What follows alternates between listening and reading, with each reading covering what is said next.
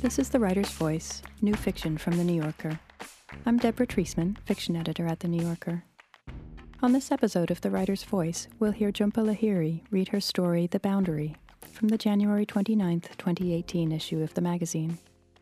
Lahiri is the author of two novels and two short story collections. Her first book, Interpreter of Maladies, won the Pulitzer Prize in 2000. And her most recent novel, The Lowland, was a finalist for the Man Booker Prize and the National Book Award in 2014. Now here's Jhumpa Lahiri. The Boundary. Every Saturday, a new family comes to stay. Some arrive early in the morning, from afar, ready to begin their vacation. Others don't turn up until sunset, in bad moods, maybe having lost their way. It's easy to get lost in these hills. The roads are poorly signposted. Today, after they introduce themselves, I show them around. My mother used to do the welcoming, but she's spending the summer in a nearby town, helping out an elderly gentleman who's also on vacation, so I have to do it. As usual, there are four of them mother, father, two daughters. They follow me, their eyes wide, happy to stretch their legs. We stop for a moment on the shaded patio that looks out over the lawn, under a thatched roof that filters the light. There are two armchairs and a sofa, covered with white fabric, lounge chairs for sunbathing, and a wooden table big enough for ten people. I open the sliding glass door and show them inside the cozy living room with two comfortable sofas in front of the fireplace, the well stocked kitchen, two bedrooms. While the father unloads the car and the girls, who are probably around seven and nine, disappear into their room, shutting the door behind them, I tell the mother where to find extra towels and woolen blankets in case it gets cold at night. I show her where the mouse poison is hidden. Kill the flies before going to bed, I suggest. Otherwise, they start buzzing at dawn and become a nuisance. I explain how to get to the supermarket, how to use the washing machine behind the house, and where to hang the laundry, just on the other side of my father's mm. garden. Guests are free to pick lettuce and tomatoes, I add. There were lots of tomatoes this year, but most of them spoiled in the July rain. I pretend not to watch them, to be discreet. I do the housework and water the garden, but I can't help noticing how happy and excited they are. I hear the girls' voices as they run across the lawn. I learn their names.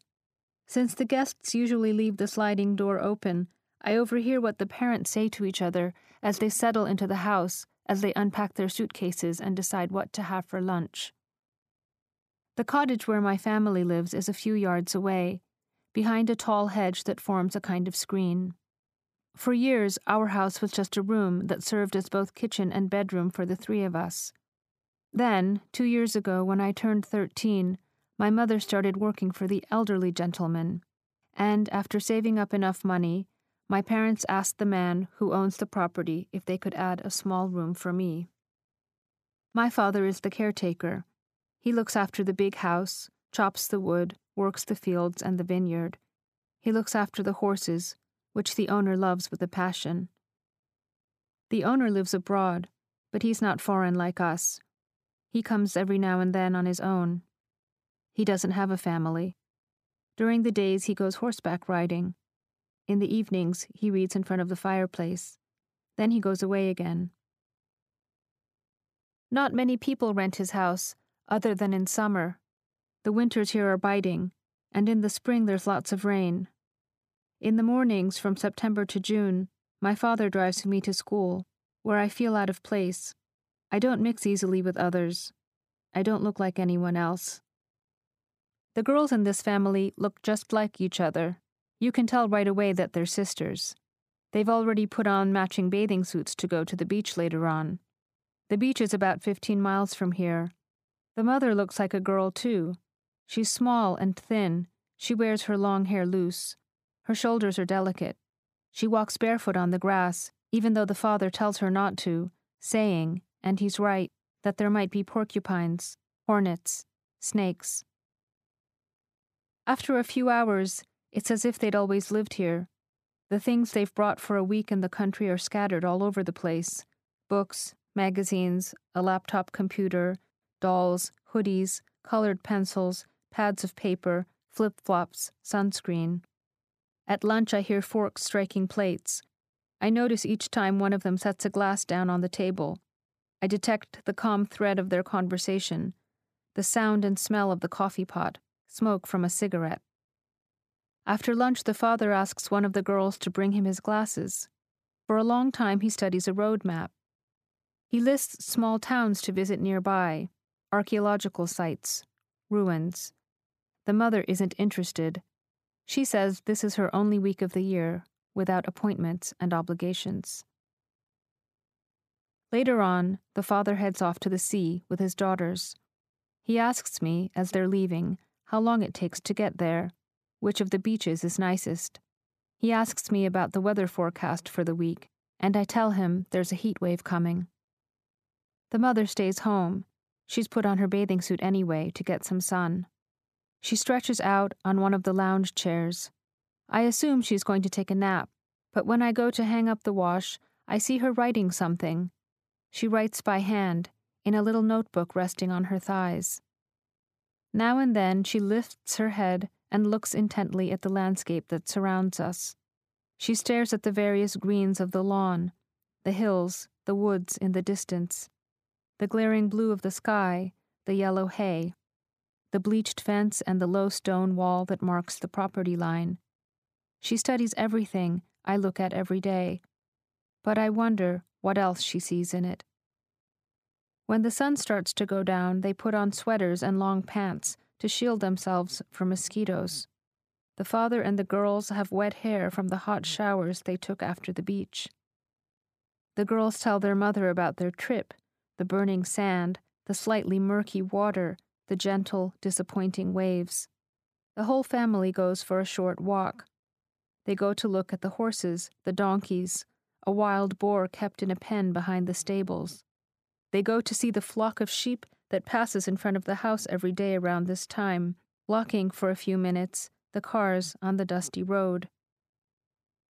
The father keeps taking pictures with his cell phone.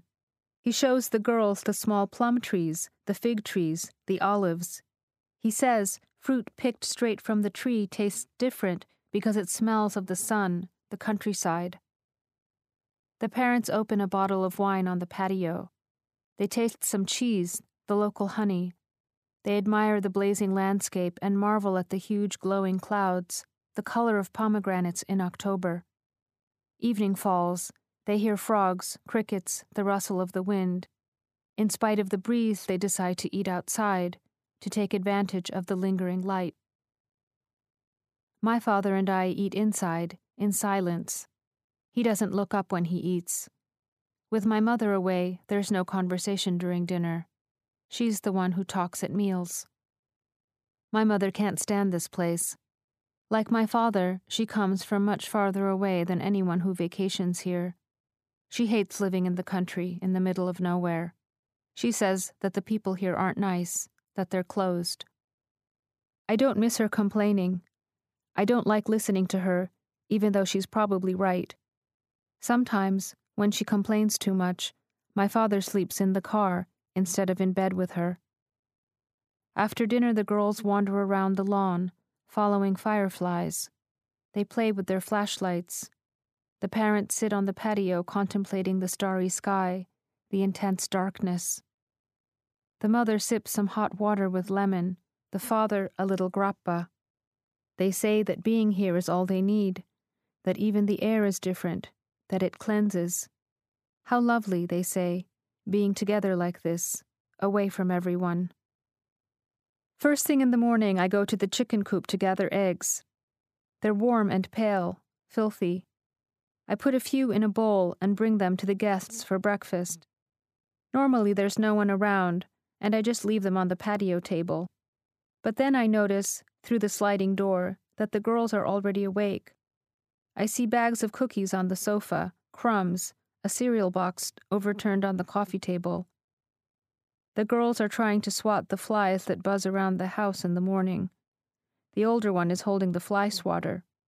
The little sister, frustrated, complains that she's still waiting for her turn.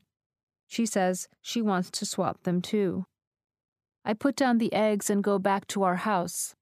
Then I knock on their door and lend the girls our fly swatter. That way, they're both happy. I don't repeat the fact that it's better to kill the flies before you go to bed. It's clear that they're having fun, while the parents, in spite of the annoying flies and the girls' racket, continue sleeping. After two days, a predictable routine sets in. In the late morning, the father goes to the cafe in town to buy milk and the paper, to get a second coffee. He pops over to the supermarket if need be. When he gets back, he goes running in the hills despite the humidity. One time he comes home rattled after crossing paths with a sheepdog that blocked his way, even though in the end nothing happened. The mother does what I do. She sweeps the floor, cooks, washes dishes. At least once a day she hangs up the laundry. Our clothes mingle and dry on a shared line. She tells her husband, clasping the laundry basket in her arms, how happy this makes her. Since they live in the city, in a crowded apartment, she can never hang their clothes out in the open like this.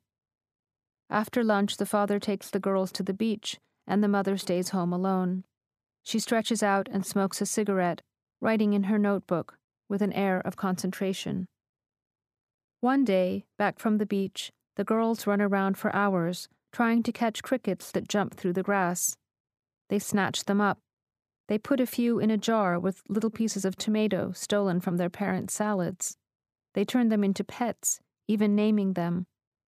The next day, the crickets die, suffocated in the jar, and the girls cry. They bury them under one of the plum trees and put some wildflowers on top. Another day, the father discovers that one of the flip flops he'd left outside is missing. I tell them that a fox probably took it. There's been one prowling around. I tell my father, who knows the habits and hideouts of all the animals around here, and he manages to find the shoe, along with a ball and a shopping bag abandoned by the previous hmm. family. I realize how much the guests like this rural, unchanging landscape, how much they appreciate every detail how these things help them think, rest, dream. When the girls pick blackberries, staining the pretty dresses they're wearing, the mother doesn't get mad at them. Instead, she laughs. She asks the father to take a picture and then throws the dresses in the wash. At the same time, I wonder what they know about the loneliness here. What do they know about the days, always the same, in our dilapidated cottage? the nights when the wind blows so hard the earth seems to shake, or when the sound of rain keeps me awake, the months we live alone among the hills, the horses, the insects, the birds that pass over the fields. Would they like the harsh quiet that reigns here all winter? On the last night, more cars arrive. Friends of the parents have been invited along with their children, who run around on the meadow. A couple of people report that the traffic was light coming in from the city. The adults take a look around the house and walk in the garden at sunset. The table on the patio is already set. I hear everything as they eat. The laughter and chatter are louder tonight. The family relates all their mishaps in the country the tomato eating crickets, the funeral under the plum tree, the sheepdog, the fox that carried off the flip flop. The mother says that being in touch with nature like this has been good for the girls. At a certain point, a cake comes out with candles, and I realize it's the father's birthday. He's turning 45. Everyone sings, and they slice the cake. My father and I finish up some overripe grapes. I'm about to clear the table when I hear a knock at the door. I see the girls, hesitant, out of breath. They give me a plate with two slices of cake on it, one for me and one for my father. They dash off before I can say thanks. We eat the cake while the guests talk about politics, trips, life in the city. Someone asks the mother where she got the cake. It came from a bakery in their neighborhood, she says, adding that one of the other guests brought it up. She mentions the name of the bakery, the piazza where it's situated. My father lays down his fork and lowers his head. His eyes are agitated when he looks at me. He gets up abruptly and then steps out to smoke a cigarette, unobserved. We used to live in the city too. My father sold flowers in that very piazza. My mother used to help. They spent their days next to each other in a small but pleasant stand, arranging bouquets that people took home to decorate their tables and terraces. New to this country, they learned the names of the flowers rose, sunflower, carnation, daisy. They kept them, their stems submerged, in a row of buckets. One night, three men showed up. My father was alone. My mother, pregnant with me at the time, was at home because he didn't want her to work at night. It was late. The other stores around the piazza were closed, and my father was about to lower his grate. One of the men asked him to open up again, saying that he was about to go and see his girlfriend. He wanted a nice bouquet. My father agreed that he'd make him one, even though the men were rude, a little drunk. When my father held up the bouquet, the man said that it was skimpy and asked him to make it bigger. My father added more flowers, an excessive number of them, until the man was satisfied. He wrapped paper around the bouquet, then he bound it up with colored ribbon, tying a bow. He told him the price. The man pulled some money out of his wallet. It wasn't enough, and when my father refused to hand over the bouquet, the man told him that he was an idiot, that he didn't even know how to put together a nice bouquet for a beautiful girl. Then, together with the others, he started beating my father until his mouth filled with blood, until his front teeth were shattered. My father yelled, but at that hour no one heard. They said, Go back to wherever you came from. They took the bouquet and left him like that on the ground. My father went to the emergency room. He couldn't eat solid foods for a year. After I was born, when he saw me for the first time, he couldn't say a word. Ever since, he struggled to speak. He garbles his words as if he were an old man. He's ashamed to smile because of his missing teeth. My mother and I understand him, but others don't. They think, since he's a foreigner, that he doesn't speak the language.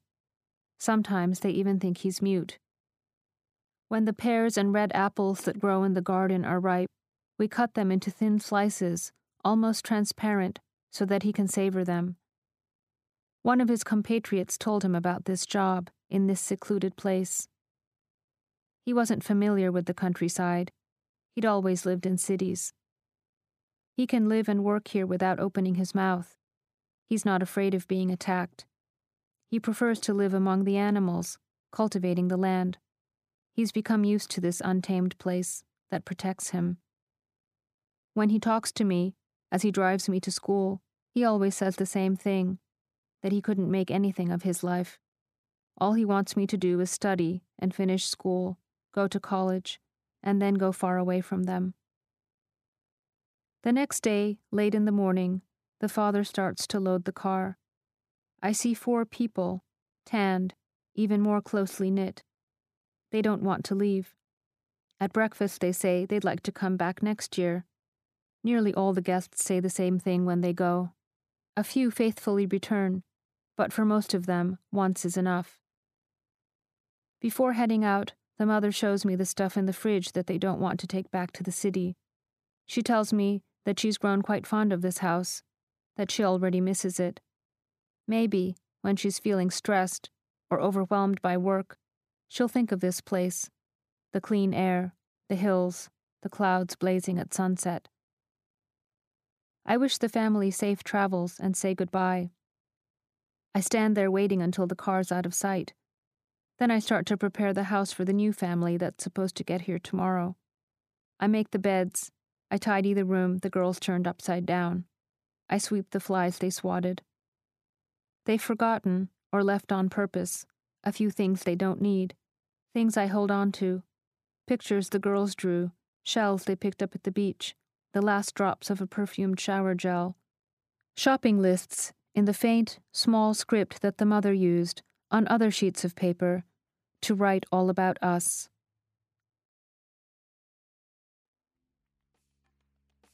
That was Jhumpa Lahiri reading her story, The Boundary. She's been publishing fiction in The New Yorker since 1998. You can hear more New Yorker fiction read by the authors on NewYorker.com and on the New Yorker apps available from the App Store or from Google Play. On the New Yorker Fiction Podcast, we invite writers to choose stories from the magazine's archives to read and discuss. This month, David Sedaris reads Leopard by Wells Tower. You can subscribe to that and other New Yorker podcasts by searching for The New Yorker in your podcast app. Tell us what you thought of this podcast by rating and reviewing The Writer's Voice in Apple Podcasts on iTunes. Our theme music is by Jordan Batiste and Ross Michaels of North American Plastics. The Writer's Voice is produced by Jill Duboff of NewYorker.com. I'm Deborah Treisman. Thanks for listening.